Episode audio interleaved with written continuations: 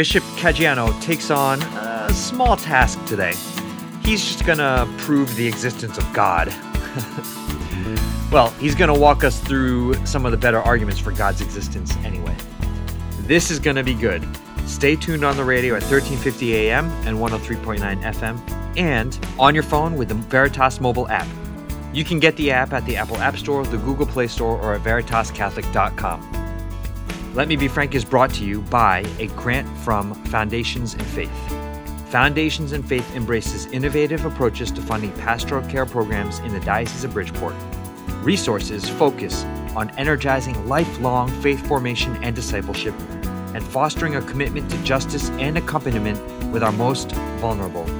From seminarians to retired priests, from baptism to last rites, from suburbs to inner cities, the reach is broad and the impact is meaningful.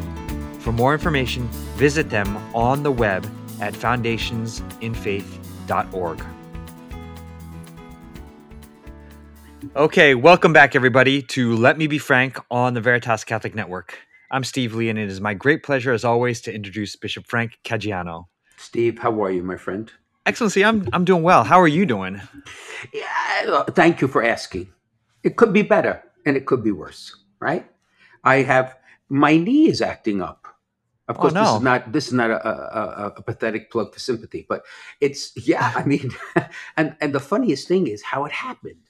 Yeah, I was at the supermarket. Mondays, my ritual, Monday mornings, to get my iceberg head of lettuce, 5 heads of lettuce, one for every day. That's lunch. I've been doing this for years. And in the supermarket where I go, they put all the fresh heads of lettuce all the way in the back of the counter, you know? So I dig for them, you know, because they got to last a while. Right. And I leaned towards the right, and I heard my knee something. It's hard to describe, either pop or crack. Oh boy! And my leg gave way. I fell over. Oh my! So this woman standing next to me, she must have been saying, it's 10 o'clock in the morning, this guy is drinking already. It's kind of sad. So I got up, and I could put the weight back, and there was like, it was just hurt. And the point is, it's been five days, and I've gone to the doctor. They did x-rays, and everything seems initially to be okay. And yet it still is giving me major problems. It's weird. Oh boy. Are you able to walk on it, Excellency? Yes, it depends how I actually now, because he gave me a cortisol shot, which you know is common, right? Yes, you know, reduce inflammation.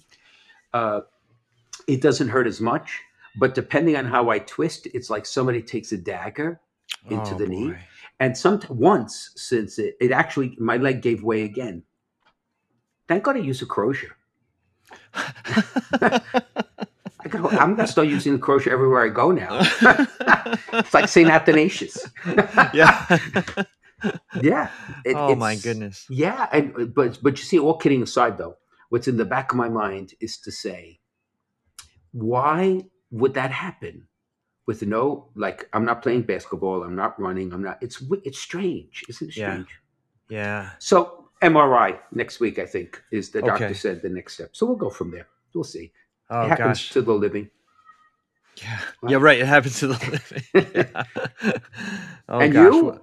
You? Thank God I'm healthy right now. Good. So. Excellent. So what do you want to talk about? Yeah. I'm intimidated by what may lie ahead in the next hour because I am no philosopher. Well, neither am I, to be honest. My philosophy days are long ago. but we had talked offline about, you know, the famous proofs for God. Yes. And how can you demonstrate the logical nature, the logical reasonableness of a belief in the existence of God? And, you know, there was a time when that's always been a question, right? Since the dawn of human reason.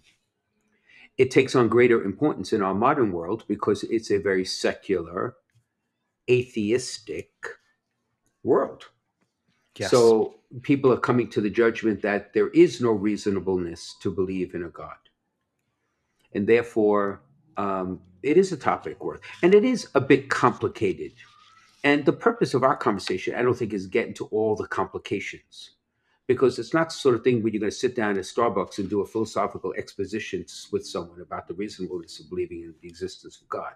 Right. I mean, they will take their latte and go sit somewhere else. Right? It's more of a generic kind of, where are the, in the broader strokes, can we talk about the reasonable?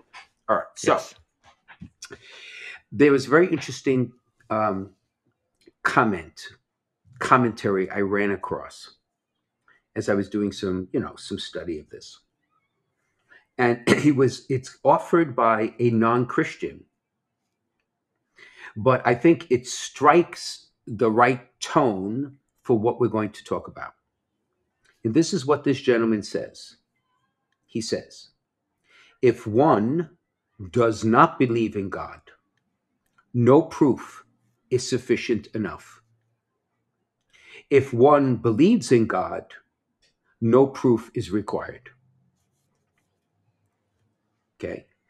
And I think there's a basic insight there that even if one could demonstrate, and I believe there are logical arguments to say that there is a first mover, there is a first cause, right? And astronomy and cosmology can point that. It raises questions that don't have answers, right? Without the premising a first principle or first cause or first mover, whom we would call God, right? I mean, that's obvious. But the interesting thing is, there is a profound difference between saying, I can demonstrate that a God exists.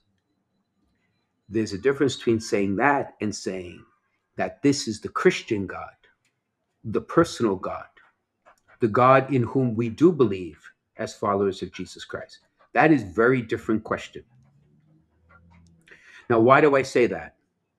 I say that because we need to remember, as believers, and even if there are non-believers listening, that God has revealed who he is freely himself in Revelation.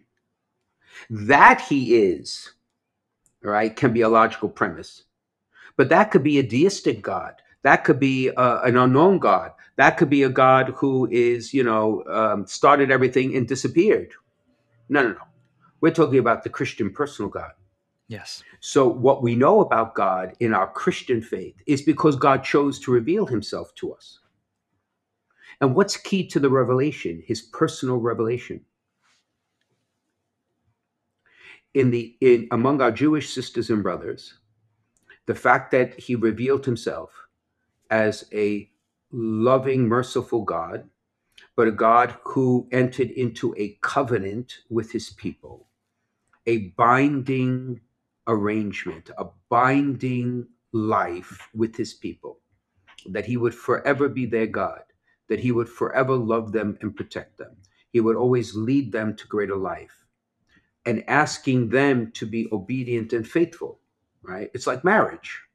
Right? Covenants really is what we describe in marriage. So God reveals himself as a personal loving God freely, right? Through the prophets, through Moses. Okay. It's only in Jesus Christ that we come to the more fundamental revelation. Again, God doing this freely himself, that God is love, that God is a community of divine persons. So the mystery of who God is, that he is actually an eternal, perfect, omniscient, omnipresent, everlasting, forever community of divine persons who are bound and who are the manifestation of love itself, cannot be deduced by reason alone. Right. Right. You either believe it or you don't. Now, I'm going to argue in my quasi-philosophical stance here, I'm going to argue if you don't believe it, you have an existential crisis. And the existential crisis is that that's how we, in fact, are. That is who we are in our own composition. what fulfills humanity is ultimately love and the community we form. That's why marriage is such a perfect, the marriage between a man and a woman is the fullness of the manifestation of the image and likeness of God, precisely because a man alone and a woman alone cannot do it, but a man and woman together do, because they are together, not only faithful, but they're procreative, and they are a community, because God is a community. And the only reason we know all of this is because God took on human flesh. So God was both eternal in heaven and on earth. So how do you explain that? Right? And ultimately that is what, so that's the bottom line. So that's why I think this saying that I started with is very important. Yes. Because if you do prove that God does exist, it doesn't go beyond that. Now, that doesn't move anybody to faith or action. Right. Right. It's kind of like a fact. Right. Right. Okay. So far we're okay. Right. Yes. Yes. The key is tell me. The key is that you can't just stop at the topic of this conversation of does he exist? It is that he exists and he revealed certain things about himself, which enlighten us with revelations about ourselves as well. And demands a response. Yes. Because if it's just the prime mover or the first cause or whatever else you want to say, that's could be quaint, could be nice, but like, what else does it demand? What a difference does it make? Right. Right. Okay. Yep. Okay. All right. So, the five proofs that St. Thomas Aquinas speaks of in the Summa, they echo a lot of philosophical conversation before it and after it. And in a way, some of them are quite complicated. But the bottom line is they're almost all cosmological, meaning that you derive from the origin of the universe, the structure of the universe, that what you see around us. To explain what exists, you have to go back to either a cause or a mover, or because how else would can you exist? Explain what exists, right? In a way, in my mind and in my heart, and everybody knows I love astronomy, that is, in a way, an explanation of the angst that we spoke about when the new telescope, right, the James Webb Telescope first came out. It really provoked in people who have never asked a question: is there a God? Mm-hmm. How did this actually come about in its beauty, its order, its structure? Now, it's not, the universe is not placid. Universe is also violent. Universe has cosmic events of epic scales, galaxies crashing into each other, black holes where stuff goes in. We don't exactly know where it goes, right, or what happens, but there's still an order to it. And I've been reflecting since we decided to chat a little bit about this, about why for young people who, and maybe all people, but young people who don't have a philosophical education oftentimes, and many times are not raised in a religious environment. Now, suddenly astronomy itself, cosmology, is raising the very question of whether or not there is a God. Yeah. Right? And if I may add one other thing, and that is, just like only God can reveal who he is in himself. When we look at the universe, at cosmology, we are only intuiting, we're concluding, we are reasoning to the existence of God from the effects of God in the universe. Meaning that if there's order, who created it, right? If there's motion, who started it? If there's a point of we went from nothing to something, who actually initiated that? So it's the effects, right, of what's going on. Okay, let's stop there. What do you think so far? Yeah. I'm learning, eagerly taking notes. No, what learning? I mean, it's just, but this is the sort of thing. This is apologetics. Yes. We've been talking about truth, beauty, and goodness. My philosophy is raise all these questions, and people have to be uncomfortable because you can't escape the inevitable. Yeah. So, yes. So let's talk about Aquinas' five ways, and then there's other stuff too. Okay. So, oh yeah, without doubt. I think there's actually more compelling than St. Thomas, to be honest. Yes. Right. So the first way is motion. Right. So to put it very simply, if I understand the argument correctly, is that a body, everything is either in motion or potentially can go into motion, right? Nothing can go from the possibility of motion to actually being in motion, right? In the same respect, you can't be both. You have to be one or the other. Therefore, nothing can move itself. Something moves something else to go from one to the other. So simply put, if there is motion in the universe, there has to be a first mover, right? There cannot be, by what we see, the same object being in motion and not in motion. Something else has to do it. So what did it at the beginning? The first mover is what we call God, right? I think the same argument can be used for causality. Same thing, right? There's a first cause because you cannot go from... All right. Nothing is the efficient cause of itself. By definition, it can't be.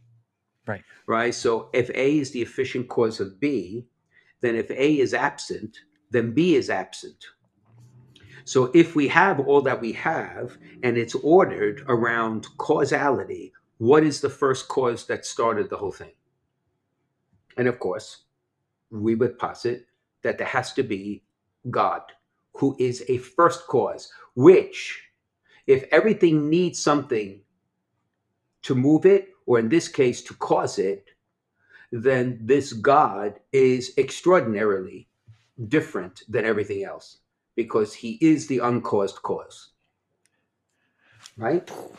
Yes. Yeah, right, right. The same is possibility and necessity, right? And the bottom line is this. If you can be either two things. You can either be, again, because these are absolutes. You're either contingent, right, which means you're dependent, or you're necessary, that you don't depend on anything at all. But we know from our experience, everything is dependent on something else, right? Yes. Even in the universe, there's nothing, even in astronomy, biology, everything is dependent on something else. So if you say the only thing we can see is that which is contingent, dependent on something else, right? But if that's the case, then you reduce yourself to say, if everything is contingent and it's impossible for a contingent being always to exist, right? Therefore, if there was a time when there was nothing, then what's the necessary being that would have created it? So again, it's all variations of the same idea. Yeah. So right. It seems like those first three are really similar to each other. It's the argument from motion, from causality, and from necessity. Right. And they're all based on things don't just spontaneously occur, appear, exist. They all have to start somewhere. Unless you're willing to posit that everything that exists is God. Okay, so that's pantheism. Right. So matter is eternal, but in fact, matter is not eternal. Right? Energy is eternal, but in fact, energy is not eternal. Yeah. Right? And the more science peels it away, the more pantheism seems unbelievable for that very reason. Right. Yes. So if everything is not God, then there is a God that caused everything else. Yes. Right? So even with these three arguments, even with something like, let's say, people who say, no, everything started with the Big Bang. Well, there still had to be something there to bang before the Big Bang, right? Right. And you have one of two possibilities. That which existed prior to the Big Bang, right, is itself God, or there is a God who created it. But if it's itself God, then we're back to pantheism. Right. So this microphone is part of is God, which I mean, I need say nothing more. All right. Okay. Yeah, okay. And then, so then the fourth argument is gradation. It's the argument of gradation, right? Okay. So what does that mean? So in our experience, right, you have hot and hotter. You have cold and colder. You have tall and taller. Things are in proportion to other things, how much they resemble the other thing. All right. And that's basically life, you know, bigger, smaller, fatter, skinnier. Yes. I shouldn't have said fatter and skinnier, but you know how I mean, basically. Good and better. Yes. Good and better. Exactly. Right. But there is nothing that is right. If there is nothing which is the most of something, because there's always a proportion, then one could argue if you talk about good, then there could be nothing that is actually good. But if there's nothing that is actually good, then how do you explain the proportionality within our own experience of people who are good, some who are better, some are even better than that? So it posits that there has to be something that is the cause, right? The standard, if I may, the beginning against which everything is judged. Yeah. So we talked about the one, truth, beauty, and goodness. In our own experience, right, we have gradations of that. But what we're positing is that they are paths to go to the one who is the fullness of truth, fullness of beauty, fullness of goodness, because he is God. Right? And the whole purpose of discipleship is to become, with his grace, more like God, to become more good and more truthful and more knowledgeable. And, anyway. And then, of course, the last is design. And the way I understand design, and maybe I'm not understanding this correctly, but I believe I am, is that natural bodies, all the things that exist, act because they have ends to them, right? They're moving in a certain direction, and they have a purpose, an end to it. And either you learn the end, right, of yourself, or you're being directed by someone towards that end. And the posit is most natural beings lack the knowledge, all right, towards their end. So the argument is there has to be someone, all right, who is intelligent, who is moving everything to its end.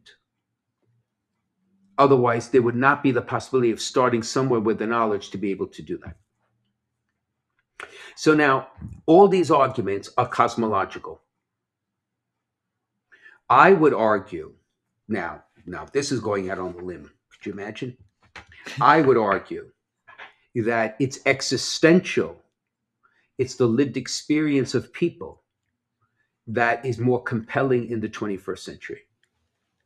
Precisely to raise the question in the first place. Yeah. Because there isn't the philosophical background.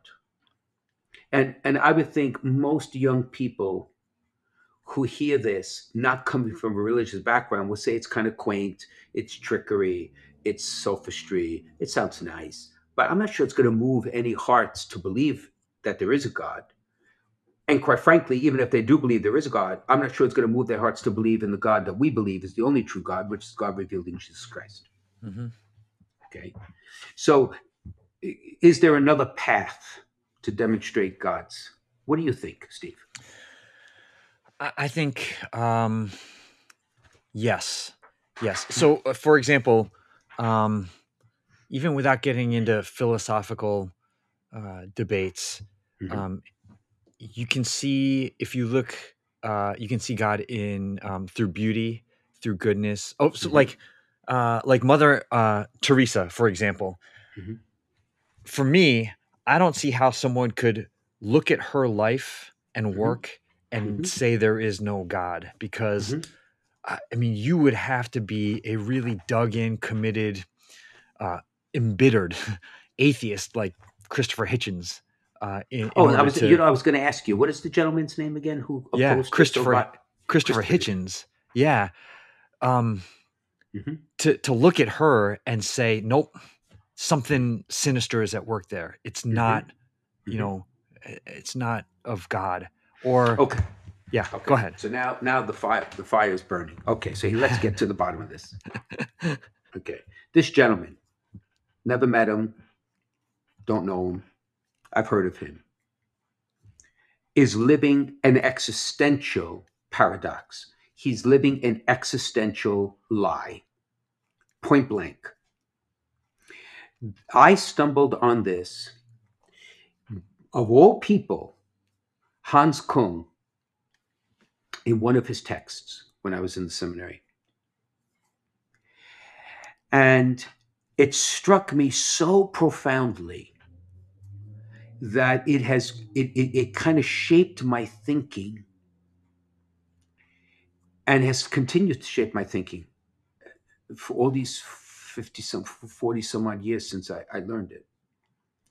And he uses different terminology. I'm going to use my own. So this is vintage Caggiano for whatever it's worth. Right? You can talk a story till the cows come home. We all can. We can convince ourselves of whatever we like. But the way you act and how you act and what you do actually tells me what you truly believe, what you truly hold, what you truly think. Okay? And if that's the case, then the fundamental problem atheists have is that they claim there is no God, but they act as if there is a God. Now they need to explain to me, why is there this disconnect? And do we have time before our break to get into this? You know what? Actually, let's take a break because that's a good teaser. If you want to find out what Bishop Caggiano is talking about here, stay tuned, and we'll get into it more after the break. This is Let Me Be Frank on the Veritas Catholic Network. Be right back. If you're concerned about your end-of-life plans, searching for a Catholic cemetery, or have loved ones who are buried in one of the 14 Catholic cemeteries throughout Fairfield County, now might be a good time to begin planning for yourself or for other family members. Call one of our family advisors at 203-742-1450 and select option 5 to leave a message, or visit www.ctcemeteries.org. Many people don't realize that they can be buried with their deceased loved ones, even if all of the family's in-ground plots have been taken. The Diocese of Bridgeport Catholic Cemeteries provides in-ground burials, as well as columbarium and mausoleum options. This makes it possible to unite your family together in the same cemetery, and it's an opportunity to build a bridge for your family back to the church. Talking about this issue is not easy, but pre-need planning makes your wishes clear, reduces cost, and helps your family avoid difficult decisions at a time of grief and loss. You can start your planning now by contacting one of our family advisors at 203-742-1450 and select option 5, or visit www.ctcemeteries.org. We can guide you through the options, regulations, and considerations to help you make the best decisions for your family. The number is 203-742-1450 and select option 5, or visit www.ctcemeteries.org. All right, welcome back to Let Me Be Frank on the Veritas Catholic Network. Excellency, before you lose momentum. All right, so. Yes. All right, yes. How can you express that there is no God but live as if there is a God? Right. Well, and just as a reminder to everyone, living existential lies is not just among atheists. It's also among theists, and it's also among Christians, right? Everyone is capable of doing it, and sometimes we do. That's why we sin. We claim one thing and we live another.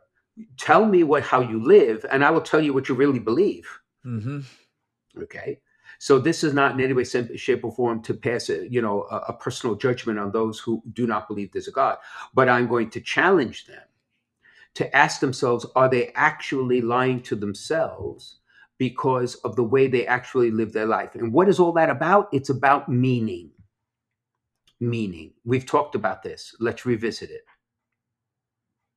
I do not believe that human life can be lived if a person has come to the conclusion that there is absolutely no meaning of ultimate import. Sadly, there are those who face this very dark place where they come to the conclusion that there's nothing worth living for. And those individuals desperately need our help, right? It's becoming more and more the norm. I had a very dear friend of mine who called me recently, and within the school where his child goes, as a teenager, there have been a number of suicides over the last few years. It's terrible, terrible. But you see, for those who make it a cause, so those people, for example, those who are in that dark place, it's our Christian obligation, if we are aware in any way, shape, or form, any signs, we have to reach out to these people because we have to help them to understand that there is hope and that there is meaning. And our love for them, if that alone is what they hold on to, they have to hold on to something, okay? Yes. We're talking about a philosophical, a more theological approach. If you say calmly, drinking your latte, I don't believe there's a God. My question to you would be, then why did you get out of bed? Why do you bother? Their response back could be, well, because I believe that I can make some difference. And again, that is not being intellectually honest, because if my difference makes a difference today and is swept away in the pile of history tomorrow, it's really not a difference. Right. It's not a lasting difference. It's not an eternal difference. And what's the point? Yes. But you have a whole history of individuals who have made it their business, like this gentleman about Mother Teresa, who make it a cause, celeb. They say, well, no, it can't be because this is, and the passion and the zeal and the drive and the books and the articles and the lectures and the videos. And you say to yourself, but then why bother?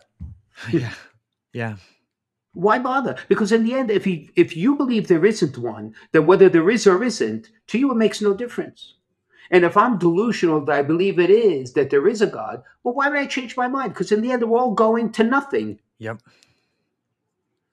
But why is that happen?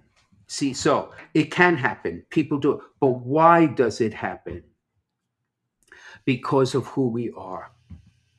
Because of how we are created. Because how we're wired. In biblical terminology, we've said over and over again, we're made in the image and likeness of God. That means that everything about us is a mirror into not just that God is, but who God is. I don't have to look to the cosmos for proof. Mm-hmm. I could look myself in the mirror, and for all the times that's horrifying in the morning to look at the mirror, I look at the mirror, and I'm looking at an imperfect, yet blessed reflection of who God is.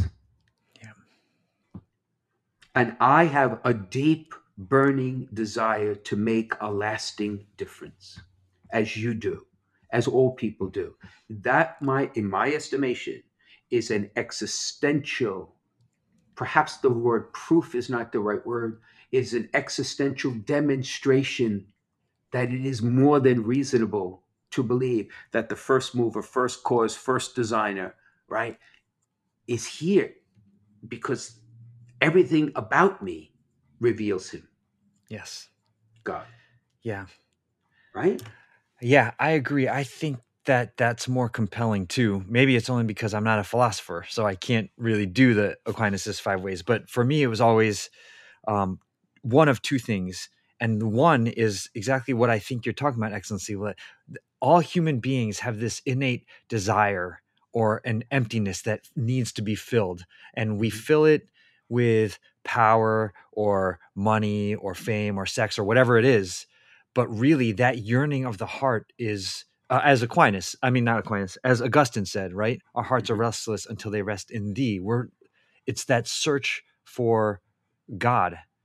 And because we all have that in us, that's kind of to me, that's a proof that he's there. He put that in us because he wants us to come back to him. Yeah. See, and if I may just tweak that a bit, and if that's how I'm made, and I go to a dark place in my life because I don't believe that that's the case, and I can actualize that, then that is where a person needs to really be reached into and loved and accompanied and supported. But if a person intellectually makes it a cause to say, well, I don't believe there's a God, the very intellectual cause is the contradiction. Okay. If I give up, that's a deep, dark place to be, right? And the only time God's grace can do that is by people reaching out to them. So those individuals need our love and care.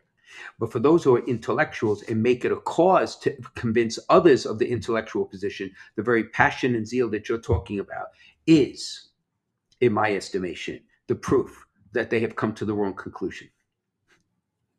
All right? So there's two separate categories here, and we are the bridge to both, because in some sense, for those who are despairing, their despair, the only antidote is love, because God is present. So if they're looking for the presence of God, it's my love and your love for them to the extent that we can.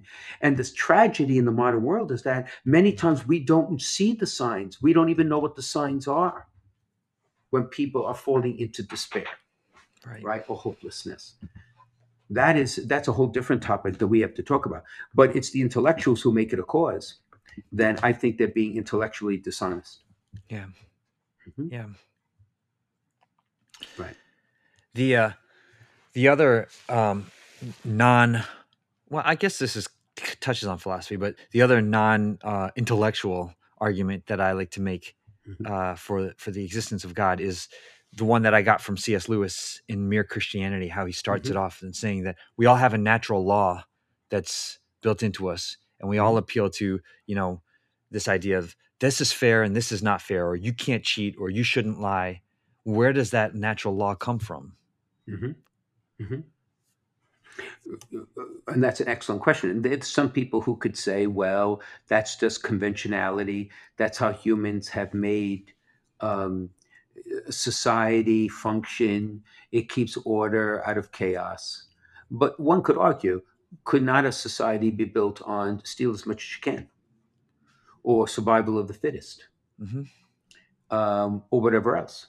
And to a certain extent, as violence grows in our society, as people becoming more and more, just look at the drug cartels in Mexico. That's survival of the fittest. There's no respect for life.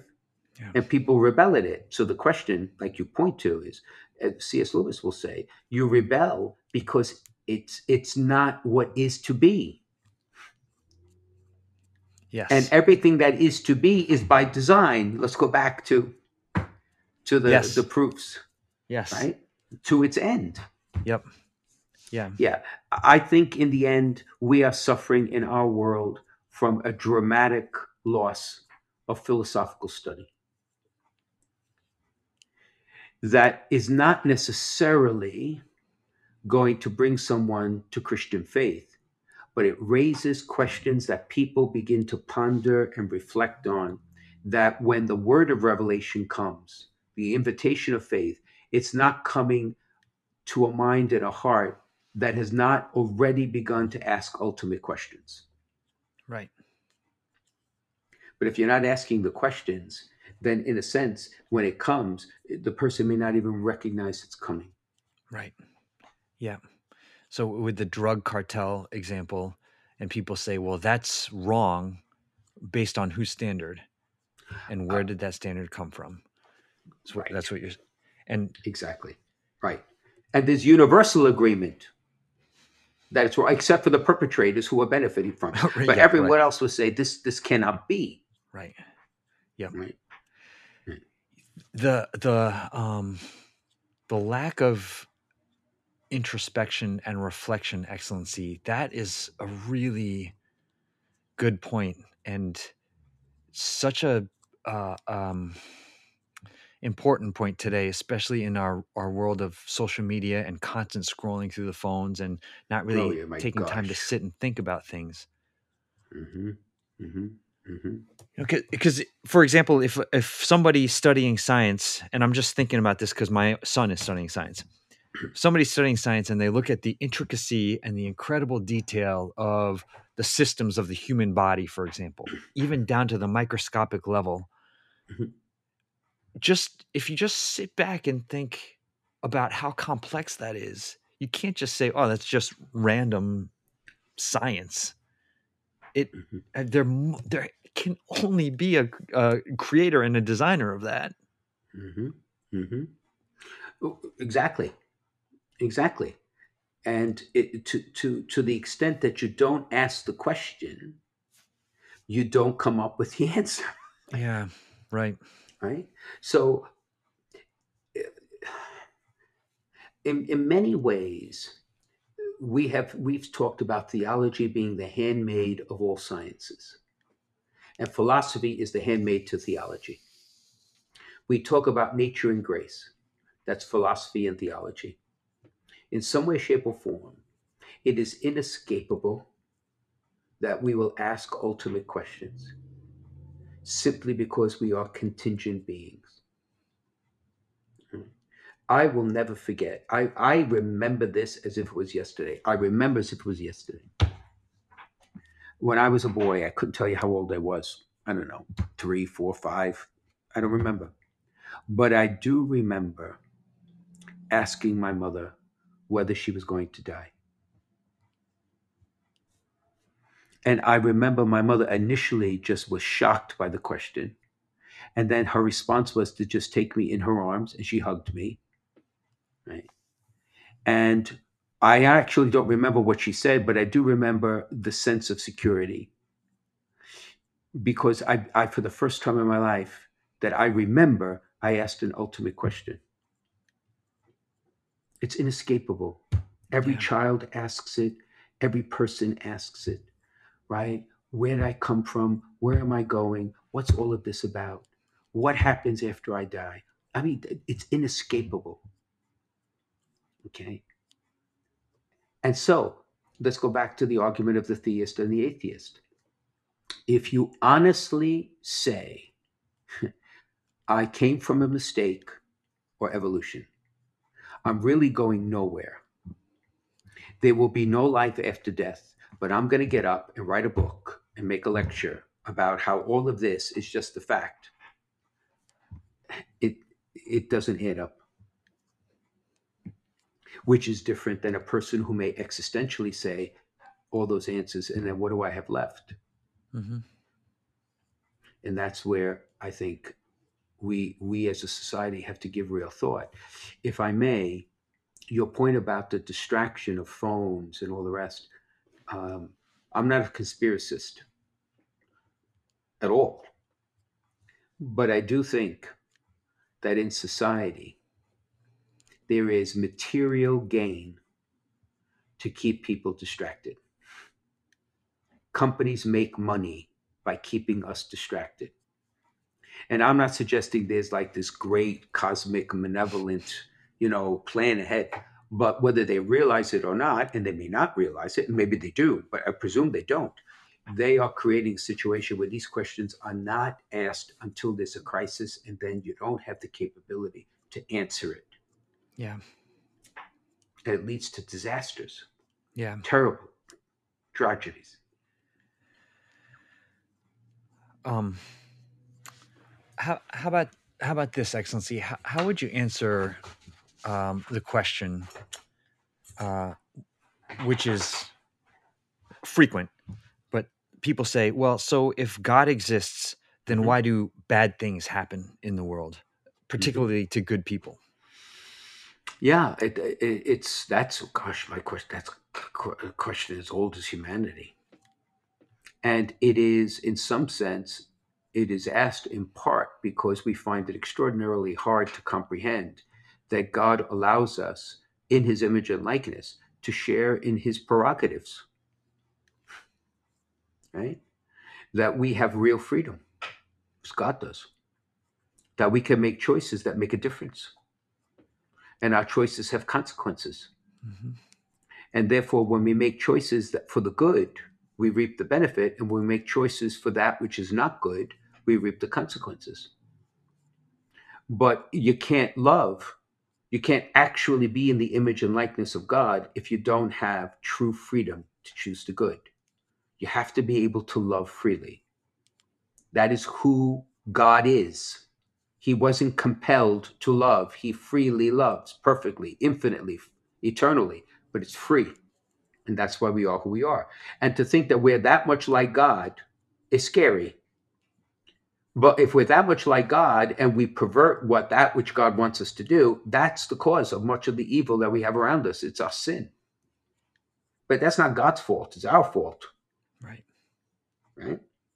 The interesting thing, though, of this, I must confess, is that in Revelation, so now for those who believe in a God, right, there are different religions that have revealed to some extent who God is. And that, unfortunately, is used by those who say there is no God as a claim that, well, if there was a God, how come all of you people can't get on the same page, right?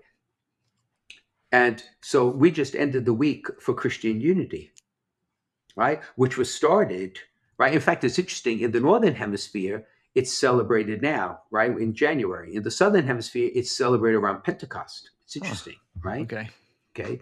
It's 8 days, right? And it started, the first one actually was in 1908. The church really didn't join until Pope St. John the 23rd in it. But it really involves all Christians, from what I can gather, just about every Christian.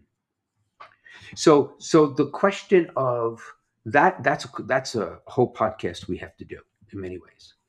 Teaching of Lumen Gentium and all the rest. Salvation outside the church. Yes. Right? But just taking a step back, it's almost as if the religious traditions have highlighted certain aspects of the truth, beauty, and goodness of God. And those elements, to the extent that they're authentic, are valuable, and therefore allows interreligious dialogue with the hope that the dialogue doesn't change. The dialogue deepens our understanding. And we pray that there could be one day a greater understanding, a greater rapport. I'm not sure there would be complete unity, but among Christians, the subset among Christians, okay, that is something that we need to make of tremendous importance. Pope Francis has made it of tremendous importance, right? Ecumenism, mm-hmm. right, which is the dialogue among Christians, because it does, but the fact that we are still divided buttresses the argument of those who say that even if there isn't a God, or I'm sorry, even if there is a God, it can't be yours because you people can't get your act together. Yeah. Right? Have you ever heard that? Oh, yeah. Right.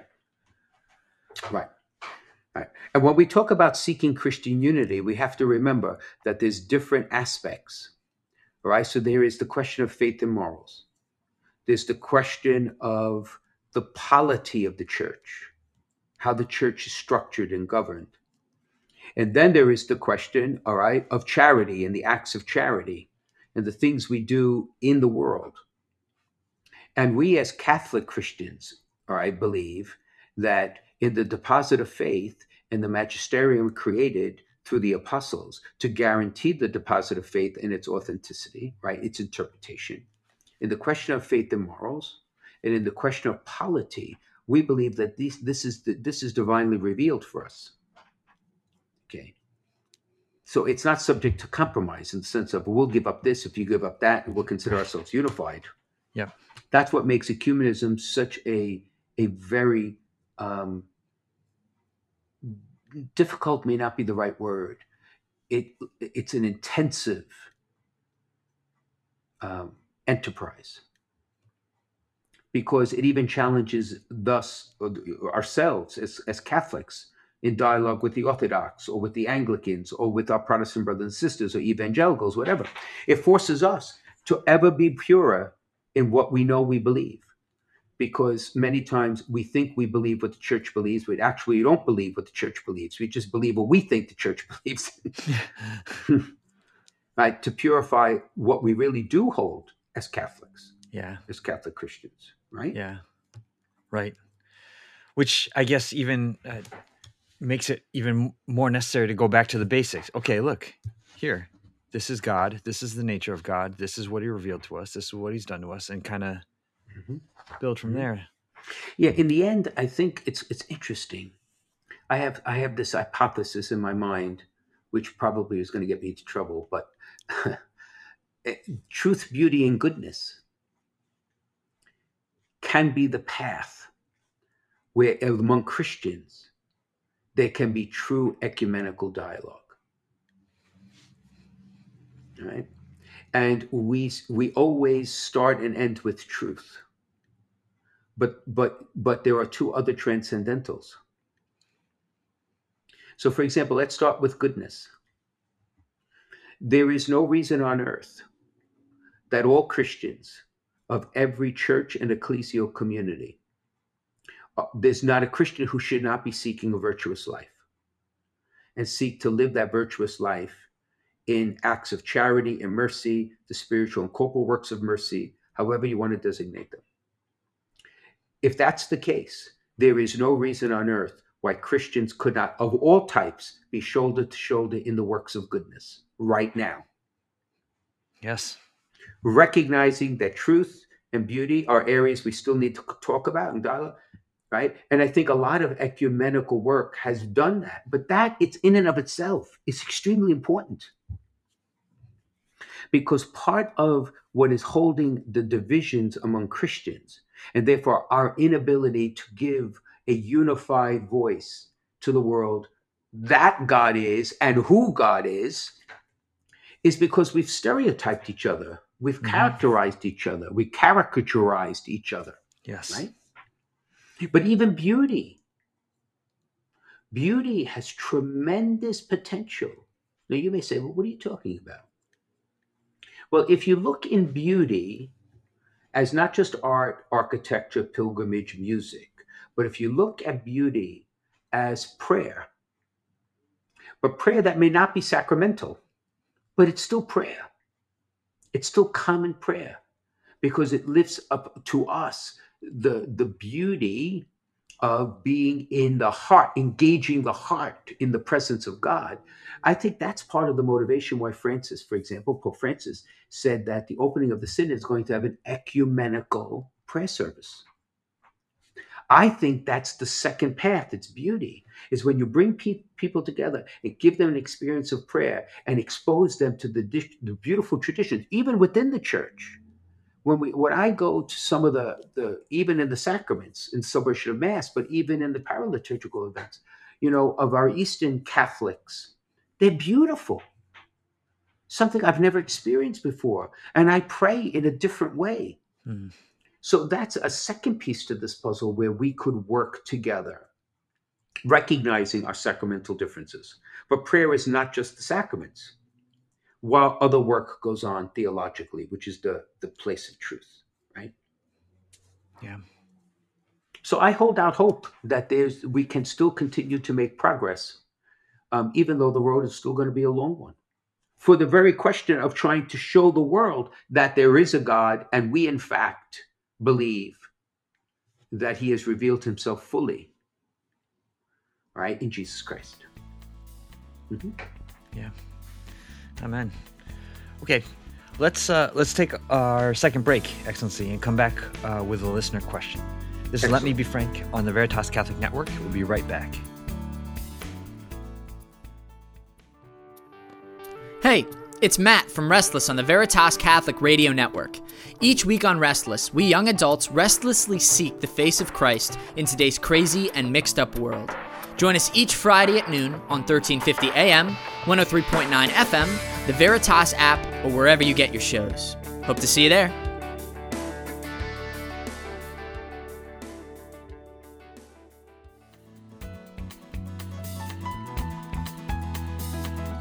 Welcome back to Let Me Be Frank on the Veritas Catholic Network. Excellency, you know what? I just thought before we get to the question, so I just wanted to tell this story. I don't know what the point is, but I once worked with a guy who was the self-proclaimed atheist in the office, and I was known to be the Christian in the office.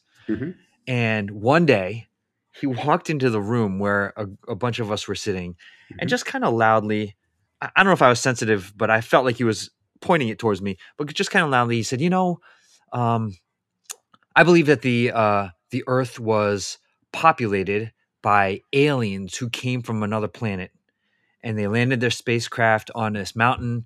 And then, you know, and that's how the human race began thousands of years ago. And then he just stopped. And I swear he just looked at me. And so I looked. Well, you have that type of face. Yeah, right. Exactly.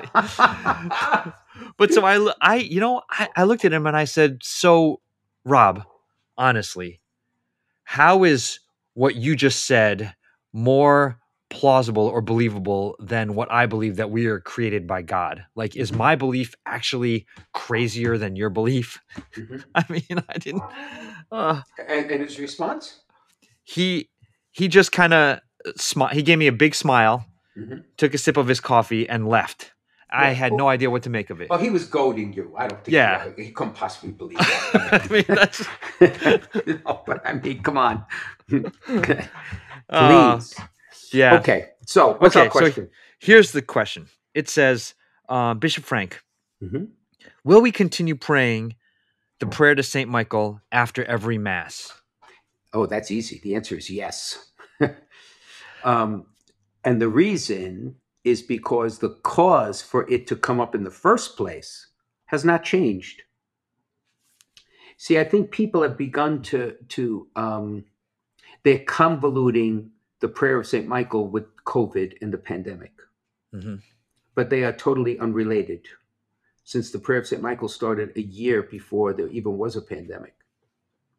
And the reason we have to keep praying for we have to pray for the protection of St. Michael is because, as I've said many times, where there is division, where there is deception, where there is distraction, there is the presence of the evil one.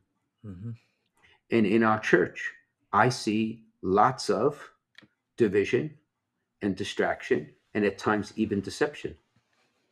So if he's in our midst, we have to kick him out. Yes. And the only way we can kick them out is through the intercession. It's through prayer. It's through St. Michael.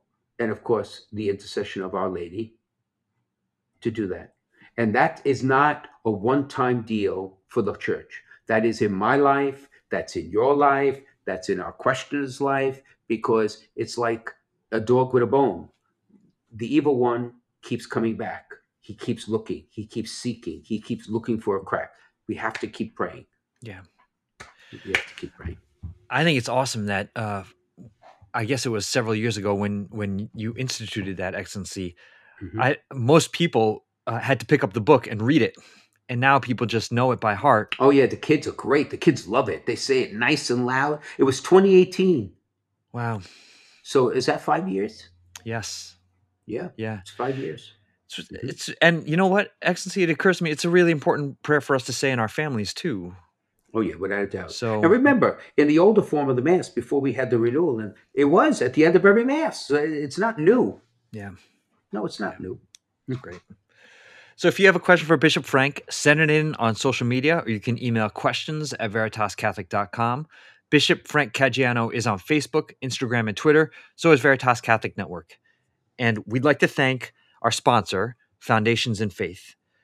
A grant from the St. Therese Fund for Evangelization makes it possible for us to bring Let Me Be Frank to you. Foundations in Faith is committed to supporting and transforming pastoral ministries here in the Diocese of Bridgeport, and you can learn more about their outstanding work at foundationsinfaith.org. Excellency, thanks again for a great week. Yeah. Would you please give us your blessing before we go? Yes, of course. In the name of the Father, Son, and the Holy Spirit, amen.